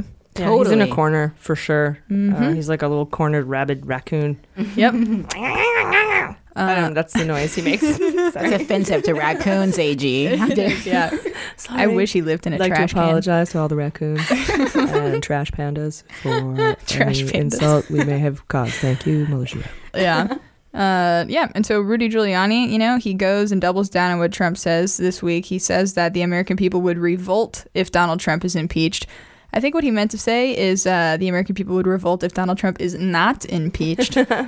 Yeah, I think we're up to 66% are, are interested in that uh, idea. yeah. Uh, Or uh, impeached to not impeach is 42 to 42 right now. Hell yeah. Oh. So it's dead Eve, dead, even Stevens on Dead impeachment. Eve. What if we get down to that thirty dead Eves, percent, bro. bro? What what, you say, Joseph? what if we get down to that thirty percent where that's like where his base never really budges and like they don't want the impeachment ever? What if they do some weird stuff? I don't know. I, I guess It's not up to them. I mean, it, court of public opinion is important in an impeachment, but it's really up to Congress. So Yeah, yeah. That's why we have to vote in November. Mhm. exactly. Yep. And um, just to close it out, Giuliani ends his interviews today with the, today is Saturday when we're recording. Everyone, peek behind the curtain. he goes on the news today, has an interview, and he basically says that they will only acquiesce to Mueller's credibility when they find that Trump has done nothing wrong. This is his. This is Giuliani's quote. He says, uh, when we win, we'll call it fair, basically. yep, yep, yep. He says just a few days before 60 day run up to 2018 elections, if Mueller wants to show he's not partisan, then issue a report on collusion and obstruction. They will show President Trump did nothing wrong. Then we will have to admit you were fair. Oh, God bless you, Rudy. Asshole. It's just that way. Like just just today somebody Trump has told the White House that he's not he doesn't regret what a, he doesn't regret saying anything bad about McCain and he doesn't regret saying McCain is not a war hero and he tells advisors that he's not going to say anything against him, uh, uh, uh, about him at all. And um Preet Bharara, and the reason I wanted to bring this up is because it reminded me of some stuff that you were saying. He says Trump detests the admirable and admires the detestable. That's, good. That's a good one, Preet. I keep thinking about all of this, like in, in the big picture, and each day that Trump gets away with like these little things, just a reminder of how it, it does come down to not just racism but sexism too, because neither Obama or Hillary would have had the chance to get away with any. They wouldn't have made it this far. Oh hell no! It's crazy. I don't think it's just the GOP. I feel like sometimes it's the system, but we, you know. Yeah, man, it it is. I think it is. I think there's a lot of systematic issues with um, sexism and racism that, that do play a part in this. Absolutely. Thank you for that reporting, Jordan. Oh, yeah, of course. I can't wait till he talks next. Okay. okay, we'll be here to cover it, I'm sure. So, ton of big news this week, but I think the biggest news of the week was the guilty plea from Trump's longtime fixer and piece of shit, Michael Cohen. now, I know if you're a patron, you've already heard this part because we released a bonus episode for patrons last Wednesday, so you could get it first. But stick around because we're going to have uh, Greg Proops on in a minute to weigh in on this, and it's always a he's a gem. So Cohen pleaded guilty to eight counts of bank and tax fraud. Five counts are tax fraud, where he hid over four million dollars from the IRS, costing us, the taxpayers, about one point three million dollars. So he is he owes us uh, one point three million. I say we get a house uh, and, par- and Yeah. party in it all the time. One big house for all the liberals. all live there, and we can have ten couches and a kegerator, and we That's can like have my house. nine foot graphics bong named Chewbacca, and we'll just all chill. Uh, then there's one count of lying to a bank to get a bank loan. Basically, we reported this months ago that Cohen lied to get a HELOC, which is a home equity line of credit, which is a second mortgage uh, for all intents and purposes, to pay off Stormy Daniels. And we were right. Beans, beans come true. Um, he told the bank he wasn't as in debt as he was and got a $500,000 line of credit on his house against his house that he used as the hush money payment. And that brings us to count seven and eight. Uh, and this is the big news because both are for campaign finance felonies, and Cohen implicated Trump in both counts. Not only that, but Trump paid Cohen back out of the Trump organization for one of the payments under the guise of retainer fees. But according to records, Cohen wasn't retained for the entire year by the Trump organization. So Trump had Cohen take out a second mortgage, then paid him back out of the Trump organization. And here's what here's what Cohen said in court. He said, quote, I in coordination I in coordination with and at the direction of a candidate I sound like JFK. Yeah, or the mayor from The Simpsons. I in coordination with and at the direction of candidate for federal office, we will go to the moon in ten years. Um, uh, in this decade, sorry. Anyway, I, in coordination with and at the direction of, ca- of a candidate for federal office, I and the CEO of a media company, at the request of the candidate, worked together to keep an individual with information that would be harmful to the candidate and to the campaign from publicly disclosing the information. After a number of discussions, we eventually accomplished the goal by the media company entering into a contract with the individual under which she received compensation of $150,000. I participated in this conduct, which on my part took place in Manhattan for the principal purpose of influencing the election. Then he goes on to count eight and says, On or about October 2016, in coordination with and at the direction of the same candidate, I arranged to make a payment to a second individual with information that would have been harmful to the candidate and to the campaign to keep the individual from disclosing the information. To accomplish this, we used a company that was under my control to make payments uh, in the sum of $130,000. The monies I advanced through my company were later repaid to me by the candidate. Then there's this criminal information document that was submitted that says Cohen coordinated with one or more members of the Trump campaign, and a thing that says executives of the company grossed up for tax purposes that Cohen was requesting reimbursement of $180,000 to $360,000. And when you gross up for taxes, that means like if my boss wants to give me a $1,000 bonus, he'll kick me $1,800 so that when they take taxes out, I get about a 1000 bucks. That's Right. grossing up. But they did 180,000 to 360,000 and then added a bonus of $60,000 so that Cohen would be paid $420,000. 420, man. That's the president's company. Trump Org is now implicated in this, and so are the executives that agreed to and signed the check. And the only executives of the Trump organization are Weisselberg, Eric, and Don Jr. Wow. And now this.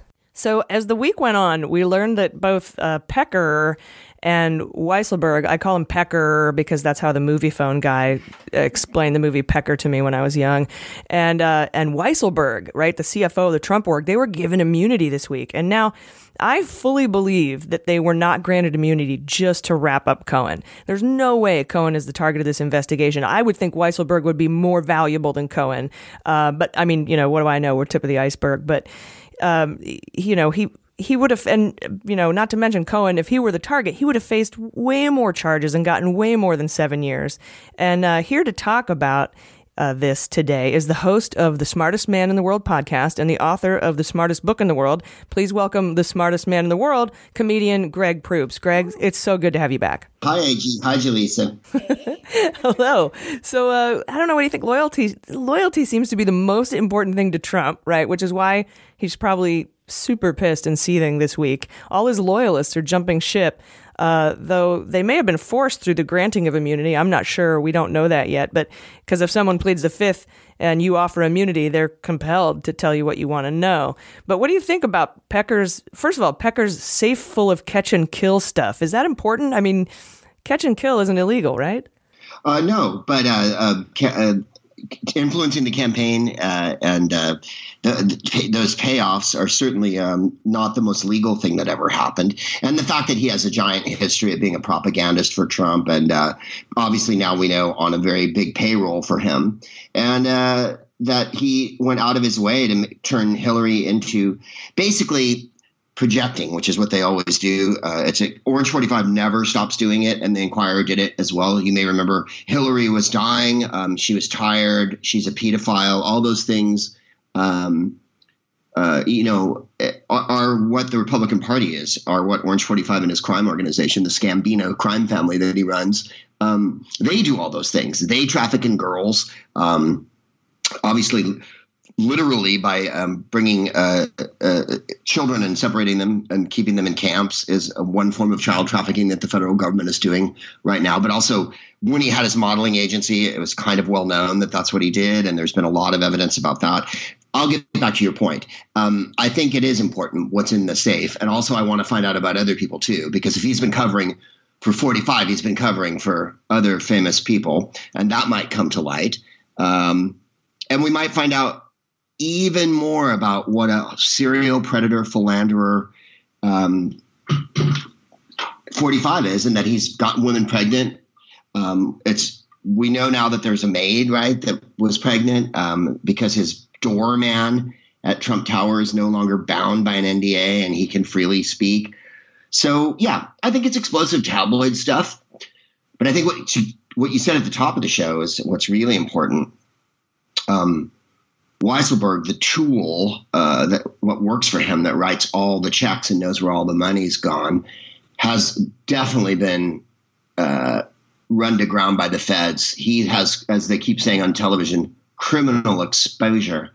Uh, that's why he got the immunity. They're saying it was just for the Cohen case, but don't you feel like in order to cut the head off this monster, you've got to go through the kids? Uh, and once the kids are in peril, then it's a different ballgame. Um, all the guys around him being corrupt as news, and of course Cohen saying directly through his lawyer and in the affidavit um, that he did this to help Trump, you know, and and change the campaign. I mean, he admitted felonies and he's pleaded guilty to them. Everyone around him is stewing in their own juices. Tuesday was the most exciting day in his presidency because it was indictment Tuesday, and there was 16 guilty counts on two different people his lawyer, his personal lawyer, and his campaign manager. Then the flipping came on, um, what was it, Wednesday and Thursday. Uh, first, first Pecker, then Weisselberg. And then um, he, he, went on TV on that really weird interview on Fox uh, 45 and said he paid them the money himself, which is a crime. and, and and uh, kind of rambled on about being the mafia boss that he is, he don't like flippers, and he's been around them his whole life. And like for anyone who holds the office of president to say they've been around people who flip their whole life and that they don't like them because they're squealers, um, is so inconceivably lowbrow gangster. We're so below Fredo now. There's no sub basement. People keep calling them all Fredo, but Fredo was kind of charismatic and was played by John Cazale, who was a very intelligent actor. And then we've reached the sub basement on this. Uh, it's clear that the entire election was a criminal enterprise. Um, for people who could make profit, it's clear that the entire administration is a criminal enterprise. I don't know that they had this much on Nixon before they started impeachment, you know? The election tampering and everything. He's an unindicted co conspirator in three or four counts on Cohen's guilty pleas. Um, he said the Manafort. He said Paul Manafort was a great guy. What was it? A good guy, and that this was tragic, and he has a wonderful family. Manafort's daughter hates him. Manafort forced his wife to have group sex in hotel rooms while he watched. This is not a wonderful guy. This is a vile, really, really awful human being who took money from the worst oligarchs in the world. Um, to buy ostrich coats, his, his tackiness is unparalleled. But uh, the the unbelievable comprehensive oily ocean of their evil is what I can never get over. Trump has that thing where he thinks anyone who has an honest impulse, anyone who plays by the rules, anyone who pays their taxes, anyone who's kind to other people and supportive, anyone who's not a predator is a sucker. Yeah, they're a target. They're a they're a they're a mark. And a mark. And that's so vile to me that everyone signed off on this. Um, and by everyone, I mean, of course, uh, the Republican Party. Um, I think a great deal of the country isn't buying this at all. Um, you saw the juror, right? The one who has a "Make America Great" hat in the back of her car. The rural juror. Yeah. She she thought Manafort was guilty on all 18 counts. Yep. It was just one holdout that that that was the problem. And I'm and I'm totally with you. I kind of I see this like a video game, right? You gotta you got to kill the the drones, the low guys. Then the next level is the medium bosses, and then you can get to the big boss. And I'm I'm sure that Weisselberg and Pecker are drones, and you have to kill them to get to the Trump kids, which are medium bosses. And Cohen is a drone. He's not a boss. He's not even a medium boss. So there's no way that this immunity can be solely for the purpose of wrapping up Cohen. There's just no way. No, like you say, Cohen Cohen's going to get his five years or whatever. Um, he wanted to protect himself because he's reasonably young. He's middle aged. He has a family that still speaks to him. Uh, Manafort, we're all hoping, is going to go away until he perishes in in the uh, incarceration. Um, uh, the long game is what Mueller's playing here. He's prosecuted mobs before. Um, Cohen is a, such a low level fixer type. You know, obviously, you saw Weisselberg kicked him a bunch of backsheesh for closing the Stormy Daniels deal through the uh, the direction he gave him to say that it was legal fees. And then it went from 160 to what 400,000, and he kicked him 60,000 and all that. So you can see the graft and the corruption there. And you know that Weisselberg has signed off on everything that Trump org has done since day jump. But the key, I think, is he's also the treasurer of the Trump Foundation, which he said was news to him a couple days ago. I saw that. And Don Jr., Ivanka, and Eric's all stood on the board. And as we know, the Trump Foundation is the opposite of the Clinton Foundation. It was set up to um, steal money from the needy uh, and and plague those who uh, need help. Like everything that he does, they, he doesn't have a charitable impulse. Oh no, like his like his veterans thing where he raised money for veterans and then used um, like at least half of it to to dole out checks in campaign rallies to buy people's votes. Yes. Um, so I, I think you're right. I think Mueller's giant end game is to activate all the forces he can by the next trial for Manafort is in DC, where he's sure to get a jury that's a little less sympathetic and hopefully a judge that's slightly less of a psychopath. Although I think the judge did everyone a favor because you know how the media is. The media is so Chuck Todd whataboutism oriented. Uh, everybody reads False Equivalency magazine every morning before they get up. I sure do. Oh, it, and th- that judge was so far up the prosecutor's um, coulee that he kind of did everyone a favor because no one could say that trial was, you know, a liberal sideshow or anything like that. We know that one juror was a Trumpkin of the highest caliber and didn't allow all 18 counts to stand. So uh, you notice how quiet everybody is on the on the right. You know how no one's really jumping forward and saying this is a huge victory for him this week. Mueller's got him in a vice. He's going to keep going with the New York State AG, uh, the the DA in New York, even though I dislike him, uh, they're going to carry on with lots of trials where the ultimate outcomes can't be resolved with pardons. Presidential pardons don't stand in a you know in New York and whatnot. And at the same time, this isn't getting better. I had a comedian turn to me last night, who shall remain nameless, and said, "It doesn't matter. His base still likes him, and nothing's going to happen." And I said, "Would you mind going away and not being a cynic. Uh, this isn't getting better. Let me put it that way. If I can put it at the least, if I can understate the entire affair, this was the the shittest week ever in the history uh, history of the presidency. He's clearly shown now to have made payments to people to shut people up before an election to sway the um, outcome of the election. Uh, his campaign manager was a fraudster of the highest caliber who's going to do federal time for tax evasion which is what all gangsters do evade paying taxes. Oh, hey, Greg. Did Greg? Did you know? I, f- I found this out this week, and I thought this would be of interest to you. That you know the whole double double jeopardy thing. New York um, right now has a, a a law in place. They're trying to change or at least add an exemption for pardons to where you can't try the same crime in federal and state court. I found out that that doesn't apply to tax fraud. Yeah, isn't that great? That's so great. So they could even take these 10 charges that the, they had a mistrial on and charge them in state court if they wanted to and make him unpardonable. That's what I would do, but I don't know. I, am not a lawyer. I think that's awesome. I, I've heard that this week, and that was what's so uh, excellent is that the, the charges that they didn't get him on the 10 that didn't stick um, are absolutely retrialable. And they're going to do that. He's going to face trials forever and ever and ever. And Cohen's sentencing is in December. Uh, Flynn's sentencing is when November. We still have not talking about the National Security Advisor. Um, in other words, this whole attitude of the Republicans aren't going to do anything, that's exactly correct. They're going to hold the line until the last minute when they finally have to pull the ripcord. But the situation isn't improving day by day. The situation is exponentially worse from Tuesday to Friday. It went from a shitstorm to a boiling volcano of refuse that can't be stopped. And I, I don't think that improves. Uh, I don't think the cynical viewpoint that nothing's going to happen because no one cares is true. I think that the wheels of justice are grinding on, and he is going to be ground under them eventually. Yeah, I think it was a big. Uh, I don't know, in, like injection of hope for how our justice system uh, hasn't failed us when when everything that went down Tuesday went down. Well, thank you so much for joining us, um, everyone. You can catch Greg Proops on Whose Line Is It Anyway Mondays at, at 9, 8 central on the CW. And Whose Line is starting a two month tour on September 7th. And you can also catch Greg on August 29th. That's the deadline for the prosecution to decide if they're going to retry those 10 counts, by the way. Uh, he'll be at Flappers Comedy Club in Burbank on the 29th. I love that club.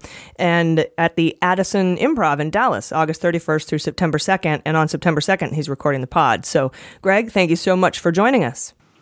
Um, thanks, you guys. Can I re- leave on one note of hope here? Uh, there's 468 women running for the House and 51 running for the Senate, and of course, loads of governors. So it's a very groovy time this next election, I think, for women. I think that will change a lot. Yeah, I think women are going to really make a change, and I, I agree with you, and thank you for saying that. My pleasure. Thanks for having me on, you guys. No problem. Thanks for listening to Mueller, She Wrote. The she in Mueller, She Wrote is no accident. Did you know we are 100% women owned and operated? Every single person that helps make this podcast possible identifies as a woman. Our creative and web design, our engineer and producers, our editors and digital media manager, our agent, our ad execs, our merchandising manager, and even the postal service clerk that helps me with shipping in our P.O. box. All women and all LGBTQ plus allies. We will continue to employ and partner with women as our podcast grows, but we could use your help. Please support women in podcasting by visiting MuellerSheWrote.com and become a patron today. All right, are you guys ready for the Fantasy Indictment League? Yes.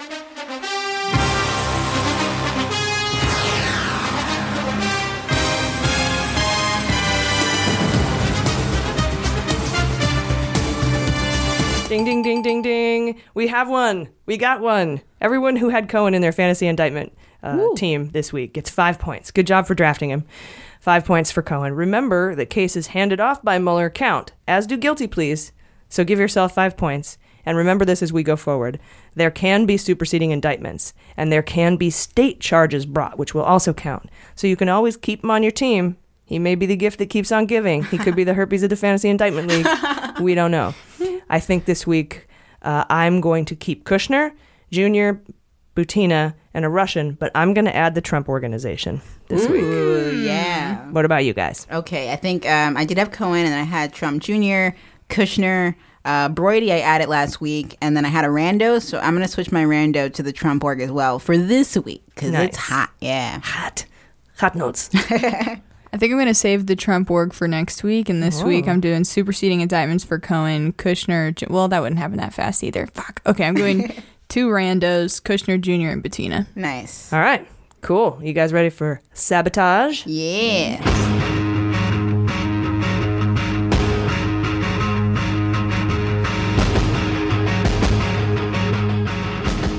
So, we got a story that dropped last night from CNN on the interwebs that said Andrew Miller of the Stone, you know, Stone's Mm-hmm. Aide has been given immunity. And we all went, "What?" And I went, "What?" And everyone sent it to me like millions of times. But apparently the Inquisitr and CNN had reported possibly in error that Andrew Miller was given immunity. I spoke with MSNBC contributor and former U.S. Attorney from Birmingham, Alabama, Joyce Vance, just by email. She's not going to be on the show today, but love you, Joyce. What, what? uh, she said she's not heard of this. And so I looked it up again. Here's how it reads from the Inquisitr's website as of today. Uh, it says, quote, CNN reports that longtime aide to Roger Stone has been granted immunity. Andrew Miller worked for Stone for years on and off. Miller is currently refusing to testify before the grand jury. Well, I went back to the CNN story that had a link there um, in that Inquisitr report, and CNN, uh, even though the headline still says Andrew Miller given immunity, in the thing it says uh, that there's a correction on the side, way down at the bottom in italics. Update: Andrew Miller is not given immunity. He's just resisting the subpoena, and they made an error. So please note, Andrew Miller has not been given immunity as far as we can tell as of Saturday at whatever time it is right now. And uh, even if he were, Joyce Vance says he still has the right to pursue the appeal. So yeah, they could give him immunity and compel him to testify, but he still can appeal because he held himself in contempt. so that's what you get for holding yourself into contempt of court.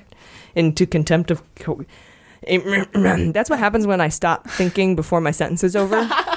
Does that happen to anyone else? Forty-four years Yeah, old? mental cruise control. and you just crash. You're just like Yeah. I can finish this sentence and turn my brain off. Nope, doesn't work. and do you think Andrew Miller is doing this just strictly in loyalty to Roger Stone? No, I think what he's doing is is he's creating a vehicle to get Mueller's constitutionality heard at the Supreme Court level, or at least the D.C. Uh, Court of Appeals, which is the second highest court in the land, the appellate court in D.C. district. Um, this is their way, um, Trump's group's way uh, of having Mueller's constitutionality challenged at the highest levels in Yeah. the land. I don't think it'll win, but he's going for it. But he's going for it. Yeah. Yeah, which means he's Hail probably going to get indicted then. Miller could be indicted, or he could be granted immunity uh, and given a plea deal. He could do a cooperation. He If you're granted immunity though and you refuse to talk to them about anything, don't they kind of have no choice other than to? they can put you then hold you in contempt and put you in jail. Yeah, Right. until you're forced until you talk. Um, there was one person at Watergate that was in jail for 18 months to trying to do that. Wow. So I guess maybe he necessarily didn't do anything criminal, but they just know he has information that they need. But it is criminal if you have that information. Isn't that aiding and abetting in some way? Yeah. It is, but I think he's protected now because he's appealed, and he's been able to appeal because he held himself in contempt. Huh. Tricky, tricky. He's got one of the smart lawyers on that side. Yeah. Not Trump's lawyers. No. All right, guys, it's time for pecker jokes. Woo. There's no song for this. It's just it speaks for itself. I have a I have a quote though. Here, listen to this. His name is Pecker. Okay, so we decided to read some of our favorite pecker jokes this week from social media because what is this investigation, even for, yeah, if not for pecker and cock jokes? Um, first, from at Tweed Esquire, he writes, Tinker, no, excuse me, Tinkler, Jailer, Pecker, Spy. That's a play on the Tinker, Tailor, Soldier, Spy. Okay, okay. Mhm. Tinkler, Jailer, Pecker, Spy. Are we judging these two? Are we like giving I them a score? I have a score? winner. I have a winner. I have a winner already. It's already just hands down. Uh, at Vic Sepulveda has the headline quote Pecker takes down pussy grabber, and quote Pecker stands firm against Trump. That's good. That's a yeah. good one. Uh, someone made a meme changing the chyron on the bottom of MSNBC to say quote Trump worried about Pecker leaking. Ew. um, there's uh, quote prosecutors squeeze Pecker. Okay. That's mine. Uh, at Schmanuel says, quote, who could predict a pecker would contribute to Trump's undoing? Everyone. Literally everyone. and I say literally like the guy from Parks and Rec Yeah, because yeah. that's funny. And, quote, pecker immunity gives new meaning to MC Hammer's Can't Touch This. That's funny. At Who the Hull says, quote, never trust a pecker that leans to the right. That's a good one. At uh, Mean D Totoro has the, I love Totoro, has the headline, quote, Mueller cock blocked turns Trump pecker against him. I dig it. Yeah. So cock blocked Mueller turns Trump's pecker against him. I like it. At Kelly H78 says Trump shafted by Pecker. but for me, the winning joke comes from Michael McKean from Clue, the movie Clue. We have that and a quote from that in our opening sequence. And Better Call Saul, Michael McKean, love him. He says, quote, Mr. Pecker does not appreciate all the childish jokes about his name. Signed AMI spokesperson Fanny Goblincock. Beautiful. Yep. Beautiful. That's the winner. Dude. All right, you guys. I'm sorry. No, go ahead. I was just gonna say, just on the nub of Pecker, catch and kill should be illegal. Maybe after this it will be. I guess we'll see. It's just not. Yeah, a lot of things that shouldn't be legal are You- legal, and, and if you that, sued, you'd be considered made a whole by given by being given that hundred fifty thousand dollars. exactly. It's just it's too sketchy. I don't like it either. Yeah, it's so sketchy. Yeah. Sorry, I'm sorry to not end this on a, on a super funny high note. No, people people should be wary of um, peckers peddling mm-hmm. their wares. Yes. Thank you. Always. Bringing it back. Anytime. All right, you guys. Thanks for joining us on this historic week. I've been AG. I've been Jaleesa Johnson. I've been Jordan Coburn. And this is Mueller She Wrote. Mueller She Wrote is produced and engineered by AG with editing and logo design by Jaleesa Johnson. Our sound engineering is courtesy of Resonant Recordings. Our digital media director and subscriber managers are Jordan Coburn, Sarah Lee Steiner, and Sarah Hirschberger Valencia. Fact checking and research by AG with support from Jaleesa Johnson and Jordan Coburn. Our web design and branding are by Joelle Reeder with Moxie Design Studios, and our website is MuellerSheWrote.com.